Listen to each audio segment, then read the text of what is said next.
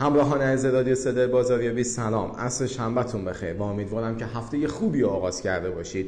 با رادیو صدای بازاریابی در خدمت شما هستیم. در ادامه با ما همراه باشید.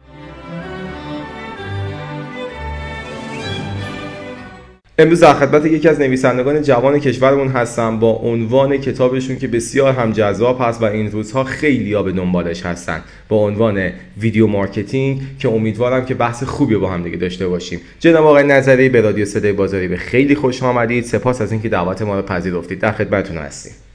منم سلام دارم خدمت شما و همه شنوندگان عزیز. در خدمتتون هستم. خواهش می‌کنم. جناب نظری در ابتدا خودتون رو معرفی کنید بابت فعالیتاتون اینکه از کجا شروع کردید در حال حاضر مشغول به کار به چه کاری هستید و اینکه چی شد اصلا کتاب نوشتید. بله.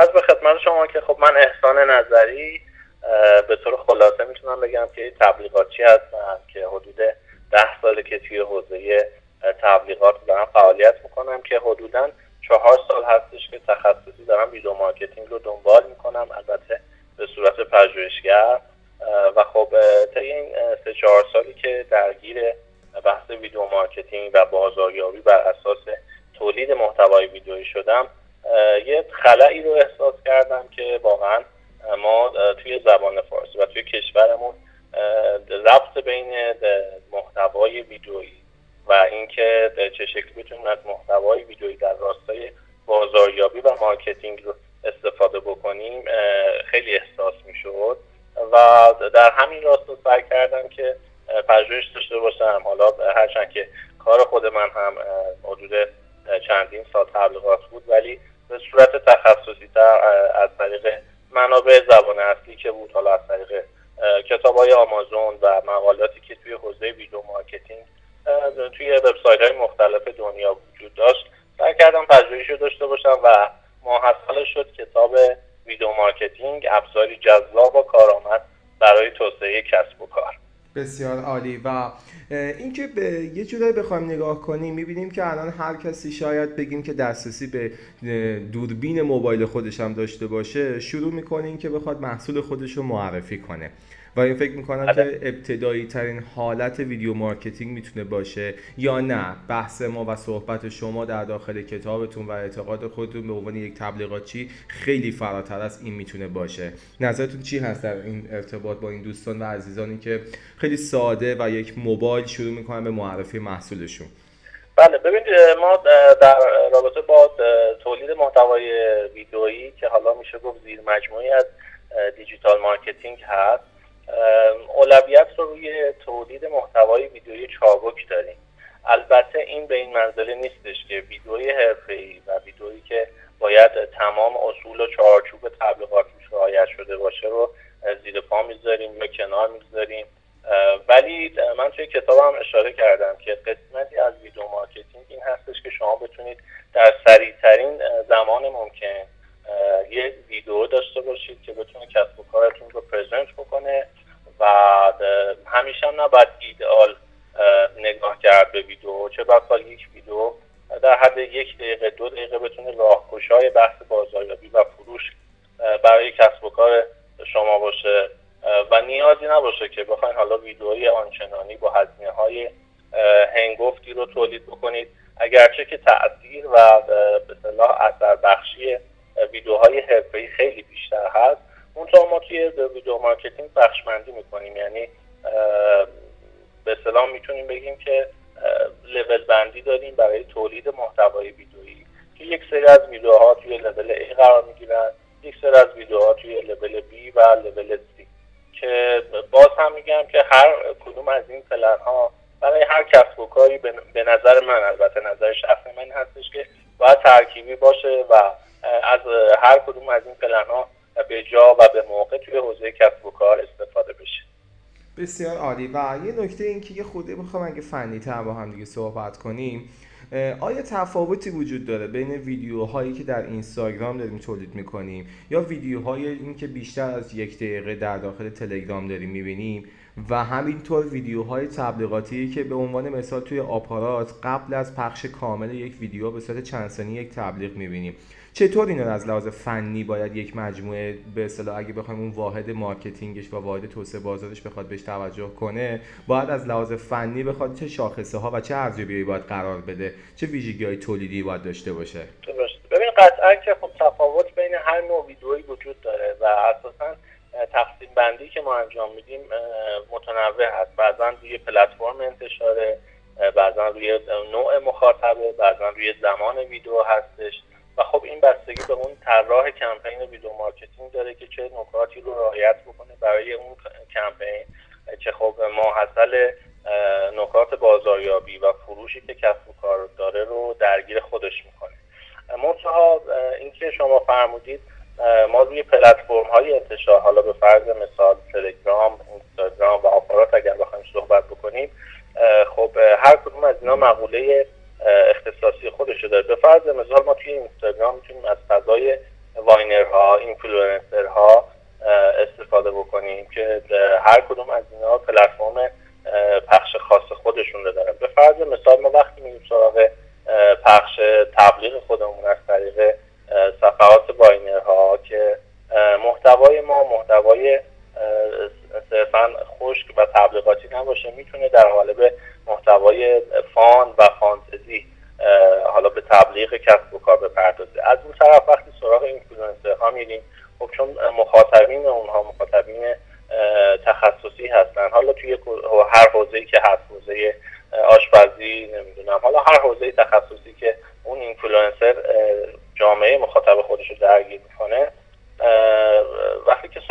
میریم دیدمون تخصصی تر میشه یعنی نوع تولید ویدیو ما بسیار تخصصی تر میشه. از این نظر که فوق العاده اون محتوایی که داریم تولید می‌کنیم برای مخاطبین اون اینفلوئنسر با اون تخصصی که تونسته جذب مخاطب بکنه باید مرتبط باشه. منتها توی حالا تلگرام البته این یک دارم در اینستاگرام ذکر بکنم که timing خیلی مهم هست که ما ترجیح میدیم توی ویدیوهایی که برای اینستاگرام تولید می‌کنیم یه چیزی هولوش زیر یک دقیقه باشه. اونم به این جهت هستش که دو پارتی نشه چون اکثر مخاطبین به پارت دوم نمی‌رسن توی اینستاگرام. منتها خب این محدودیت ما توی تلگرام و کانال هایی که توی تلگرام هستن نداریم. خب قطعا این توی تولید نوع ویدیو تأثیر گذار هستش.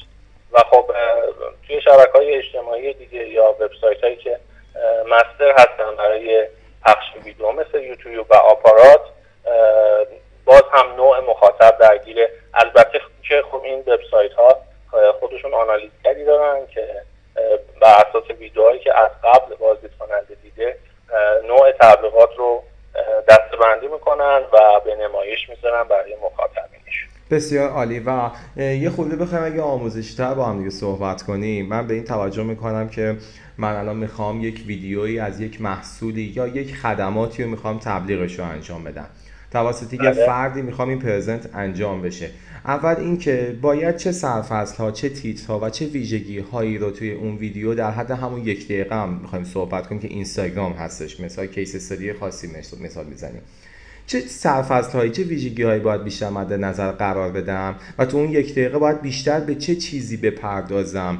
اینکه تو چند ثانیه اول باید چی بگم که مخاطب ادامه بده دیدن ویدیو من رو و چجوری باید تمومش کنم؟ یه سری مشخصه های آموزشی اگه بخواید به شنوندگان ما بگید چی هستش؟ آیا نظری هست اصلی ترین مبحث video marketing تعیین استراتژی قبل از تولید محتوای ویدیویی.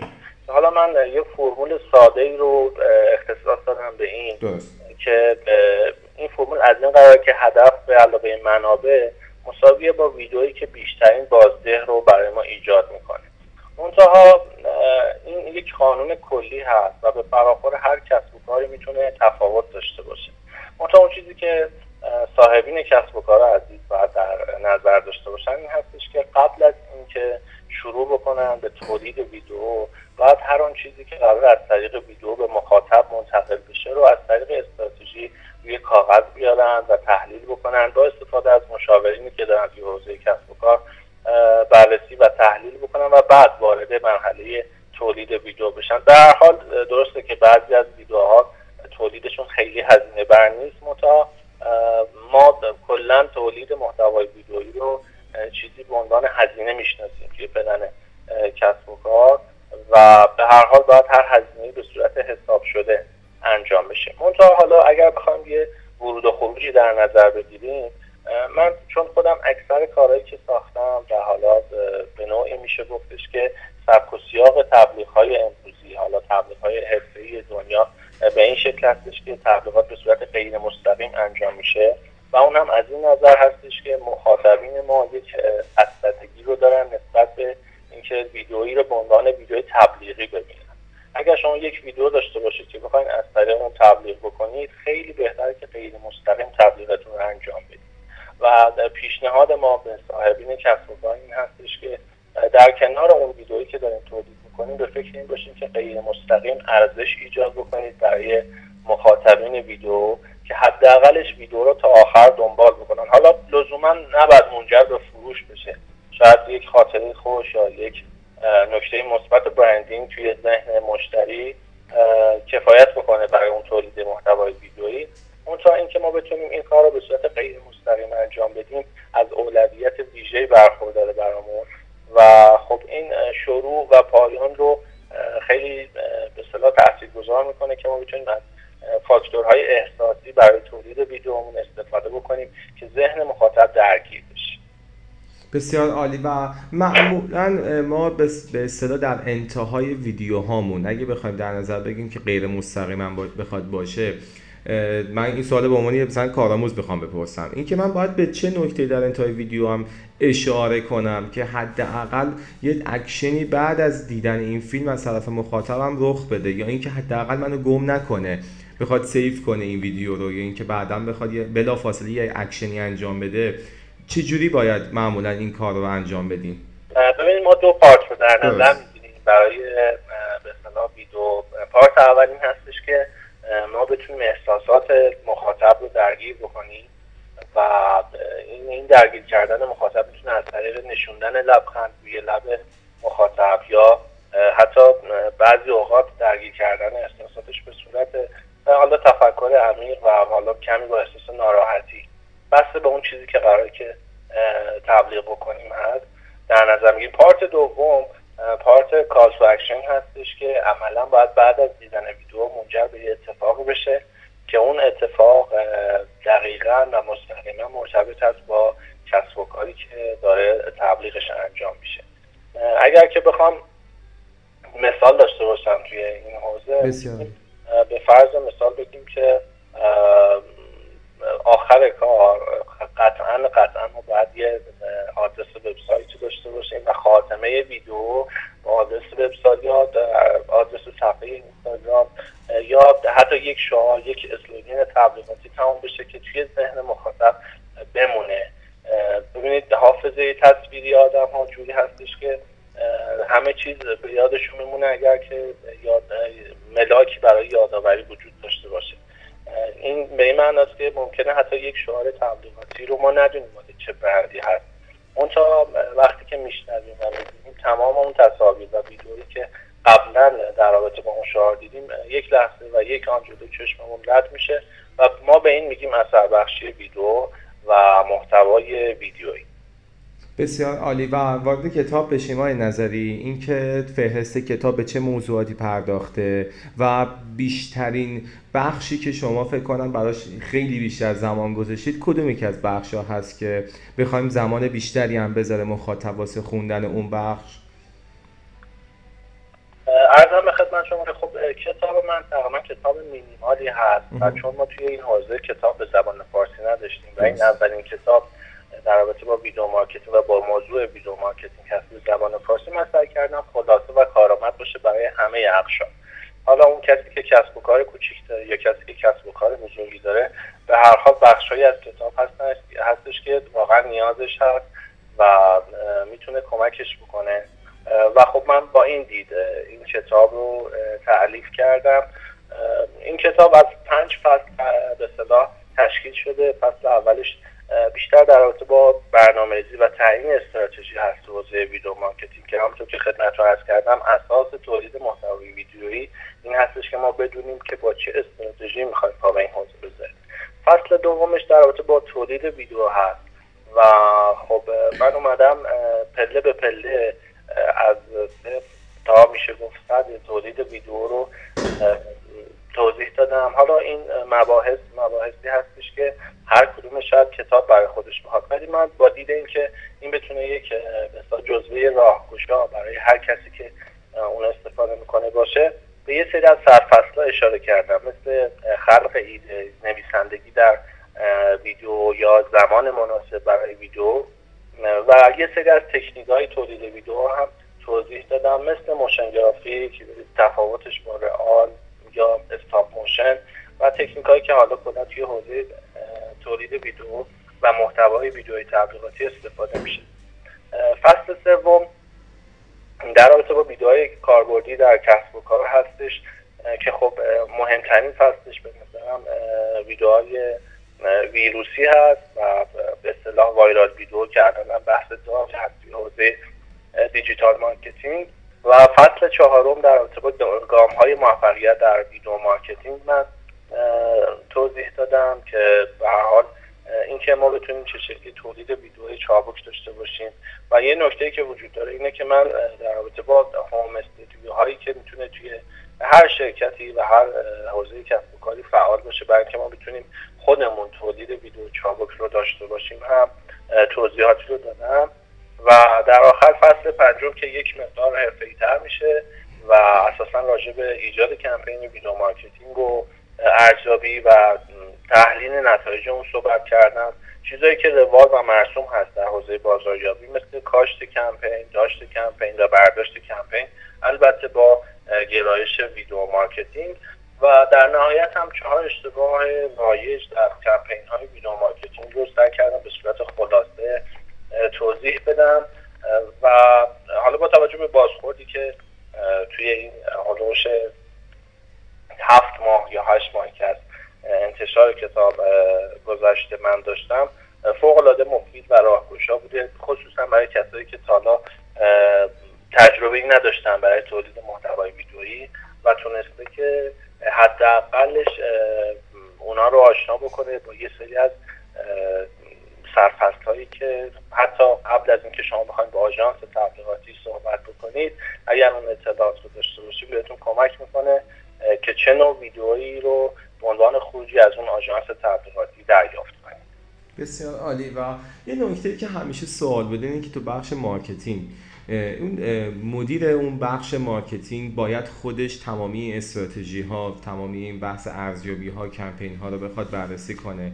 از اون طرف آیا باید از لحاظ فنی به عنوان مثلا کار با نرم افزارهای موجودی که وجود داره مثل Premiere هستش یا مثل حالا ابزارهای متفاوتی که وجود داره آیا باید خودش از لحاظ فنی مسلط باشه به اونها یا نه؟ فقط مسیر رو تعیین می‌کنه و نیازی هم نیست از اون طرف اون کارشناس تخصصی که داره ساخت ویدیو رو انجام میده اون هم مسائل marketing رو بدونه. این ارتباط بین مدیر marketing که کسی تخصصش بازاریابی هست با اون شخصی که کارش طراحی گرافیک یا ساخت ویدیو هست رو میشه بفهمید ببینید حالا به عنوان اینکه من خودم کارگردان هستم اما یه اصطلاحی داریم توی کارگردانی که کارگردان باید دریایی این کم عمق از همه علوم فیلمسازی و عرضم به خدمت شما که تولید کردن محتوای ویدئویی باشه این همین مصداق رو می‌تونیم به کار ببریم برای مدیر marketing یک مجموعه. از این جهت که به حال باید آشنایی داشته باشه. وقتی که کسی به عنوان حالا فیلمساز یا تبلیغاتچی میاد که یه پروژه رو برای یک کسب و کاری انجام بده قطعا باید زبان مشترک داشته باشیم و بتونید زبان اون رو بفهمید. و از اون طرف اون چیزی که میخوایی بتونه خیلی خوب بهش منتقل بکن که خروجی خروجی مرتبطی باشه. من توی کتابم اشاره کردم که ما چند تا راه داریم برای اینکه بتونیم مثلا ورود پیدا بکنیم به داستان video marketing. یکی از این راه ها این هستش که خودمون بریم دانشش رو به دست بیاریم و بعد از طریق حالا یک واحد video marketing توی مجموعهمون شروع بکنیم به تولید محتوای ویدئویی. یکی دیگرش و حالا توی سطح بالاترش این هستش که ما تیمی رو داریم که حالا خیلی مرتبط نیست با به تولید کردن محتوای ویدئویی. ما می‌تونیم یک نفر رو با توجه به اون هزینه که داریم اضافه بکنیم به این مجموعه تا به عنوان هد کار و سرگروه کار بتونه هدایت بکنه. کسی که تجربه داشته توی تولید محتوای ویدئویی. و خب حالا بر نهایت امر این رو به صدا مدیر کسب و کار پیشنهاد می‌کنم که اگر قراره که ما کار حرفه‌ای منباب تبلیغات ویدئویی داشته باشیم قطعا باید به سراغ آژانسی بریم که تخصصش و تجربیاتش توی این زمینه گویای اون کاری که انجام داده هستش که خب آژانس های درجه یکی میشن که توی به سطح کشور فعالیت دارن. خب اون نوع ایدئالشه ولی من همیشه گفتم که تولید محتوای ویدیویی نباید متوقف بشه. یعنی شما خیلی وقتا هستش که من کسانی که ازم مشورت می‌گیرن متوجه میشم که به خاطر اینکه بخوام به اون ایدئال برسن خیلی از فرصت های تولید محتوای ویدیویی رو از دست دادن و همین باعث شده که از رقبا عقب بیفتن که اینو اصلا من تایید نمی کنم و میگم که شما هر نوع ویدئویی که می‌خواید تولید داشته باشید رو انجام بدید و منتظر ایدئال نباشید. به این دلیل که time رو از دست میدیم و اینو باید در نظر داشته باشیم که هر لحظه ای که ما time رو از دست میدیم رقیب ما می‌تونه از این time استفاده بکنه و قطعا اون لطمات غیر قابل جبران رو داره. که لزوما فکر می‌کنم تولید محتوای چابک باید سرپد و سرلوحه اون مدیر marketing مجموعه باشه. حالا به هر روشی که مقدور هست و با توجه به اینکه هزینه بر هست تولید محتوای ویدئویی انتخابش با مدیر marketing مجموعه هستش. بسیار عالی. و از لحاظ بودجه آی نظری اگه بخوایم براش بودجه رو اختصاص بدیم هزینه ها به چه شکل هستش و چجوری باید تقسیم بندی کنیم و در نظر بگیریم که بخش marketing مون برای video marketing چقدر باید در نظر داشته باشیم؟ ببینید اساسا تولید و برآورد حالا هزینه که برای تولید ویدیو انجام میشه جوری هستش که متناسب با ایده هست این موقع هستش که ما ایده خیلی ساده داریم و با حجم تولید خیلی زیادی می‌تونیم اونو عملیش بکنیم. نقطه مقابلش هم هست. به فرض مثال ما توی تبلیغات ویدیویی برندهای مطرح دنیا شاید خیلی از تبلیغات رو ببینید به فرض مثال من تبلیغاتی از کوکاکولا توی ذهنم دارم که یه حجم پروداکت عظیمی دارن. در این حال یک تبلیغی هم دیدم که شاید با دو تا دست و یه دوربین یه ایده خلاقانه رو پیاده کرد که قطعا خب اونطوری که باید و شاید برای یک برند مثل کوکاکولا هزینه نداشته. این هستش که برمیگرده به ایده و استراتژی و نمیشه دقیق بیان کرد که به فرض مثال یک ویدیو رو با n میلیون تومن میشه تولید کرد یا ما برای کمپین video marketing مون اینقدر باید بگذاریم. اون چیزی که من توی کمپین های ارائه می‌کنم به مشتری ویدیوهای پیشنهادی هست. یعنی من توی طراحی کمپین. به فرض مثال سه رو در نظر می‌گیرم و ممکن توی سه ماه دوازده ویدیو بهش پیشنهاد بدم با تخمین هزینه. و این کارفرما هستش که تشخیص میده با توجه به اون بودجه که برای تبلیغاتش داره. که خب یه قسمتیش که به نظر من باید یه چه 70 80 درصد اون قسمت هزینه تبلیغاتش بیاد برای plan video marketing چون واقعا الان رسانه های دیگه مثل ویدیو راهگشای کسب و کارها نیستن و اساسا مخاطبین ما هم مخاطبینی نیستن که به غیر از ویدیو با رسانه های دیگه تبلیغاتی ارتباط برقرار بکنند و خب شاهد این موضوع هم افزایش تایمی هستش که کاربران توی صفحات اجتماعیشون دارن. و خب این دلیل هم داره. دلیلش هم این هستش که مخاطب داره نوع محتوایی که می‌خواد ببینه رو انتخاب می‌کنه. یعنی یه میشه گفت مثل یک کنترلی که ما برای تلویزیون استفاده می‌کنیم توی گوشیش هر چیزی که دوست داشته باشه رو می‌بینه و این هستش که تفاوت ایجاد می‌کنه بین رسانه ها و شما می‌بینید که دیگه الان تبلیغات تلویزیونی خیلی دیده نمیشن و بالعکس شاید یک تبلیغ خیلی خلاقانه توی شبکه های اجتماعی خیلی بیشتر از تلویزیون دیده بشه. خیلی پراکنده نمی‌خوام صحبت بکنم. در کل نظر من این هستش که توی برآورد هزینه اون چیزی که مهم هست ایده و خلاقیت هست و چیزی که متاسفانه متاسفانه ما الان توی تبلیغات ایران به شدت کمبودش رو احساس می‌کنیم و بعضا می‌بینیم که شاید تبلیغات کپی برابر اصل نمونه های خارجی باشن که حالا لزوما من رد نمی کنم ولی فکر می‌کنم ما ایرانی ها خلاقیتمون خیلی بیشتر از این هستش که بخوایم از کارهای کپی توی تبلیغاتمون استفاده بکنیم. سپاسگزارم آقای نظری و مرسی که دعوت ما رو پذیرفتی در رادیو صدای بازاریابی شرکت کردید. و می‌دونم کتابتون با عنوان video marketing خیلی می‌تونه پر مخاطب باشه و خیلی ها به سمتش خواهند اومد که انتشارات خوب آتینگر این کتاب به چاپ رسونده و همه عزیزان می‌تونن از پلتفرم های موجود و سایت های موجود و به خصوص مارکتینگ شاپ دات آن این کتاب رو خریداری کنن. برای نکته آخر یک دقیقه رادیو صدای بازاریابی در خدمت شماست. فارغ از بحث مصاحبهمون هر نکته که می‌خواید با شنوندگان ما در میان بذارید. خواهش می‌کنم ممنونم از شما و از مجموعه خوبتون و امیدوارم که صحبت که داشتیم بتونه یک رویکردی رو بده به مدیران کسب و کار که بتونن توی این حوزه قدم بذارن و اساسا باید ترس رو دور بریزن و ما بعضا می‌بینیم که مدیران یه ترسی دارن برای ورود به تولید به مبحث video marketing و تولید محتوای ویدیویی. که بعد از تولید اولین ویدیو اون لذت پخش و انتشارش و از همه مهمتر تجربه که به دست میارن راه خوشا خواهد بود برشون که بتونن ویدیوهای دوم سوم و بعدی رو بسازن. نکته ای هم که در رابطه با کتاب هستیم که علا این که بحث نسخه چاپیش موجود هست اون کتاب توی وبسایت آمازون هم البته به زبان فارسی برای دوستداران این حوزه در خارج از کشور قرار داده شده. و همچنین توی پلتفرم تاقچه و کتاب هم به صورت الکترونیک می‌تونن ازش استفاده کنن. بسیار عالی. سپاسگزارم. مرسی از اینکه دعوت ما رو پذیرفتید. خواهش می‌کنم همراهان رادیو صدای بازاریابی تا یک گفتگوی دیگر یک کتاب دیگر و همراه یک نویسنده دیگر. بدرود.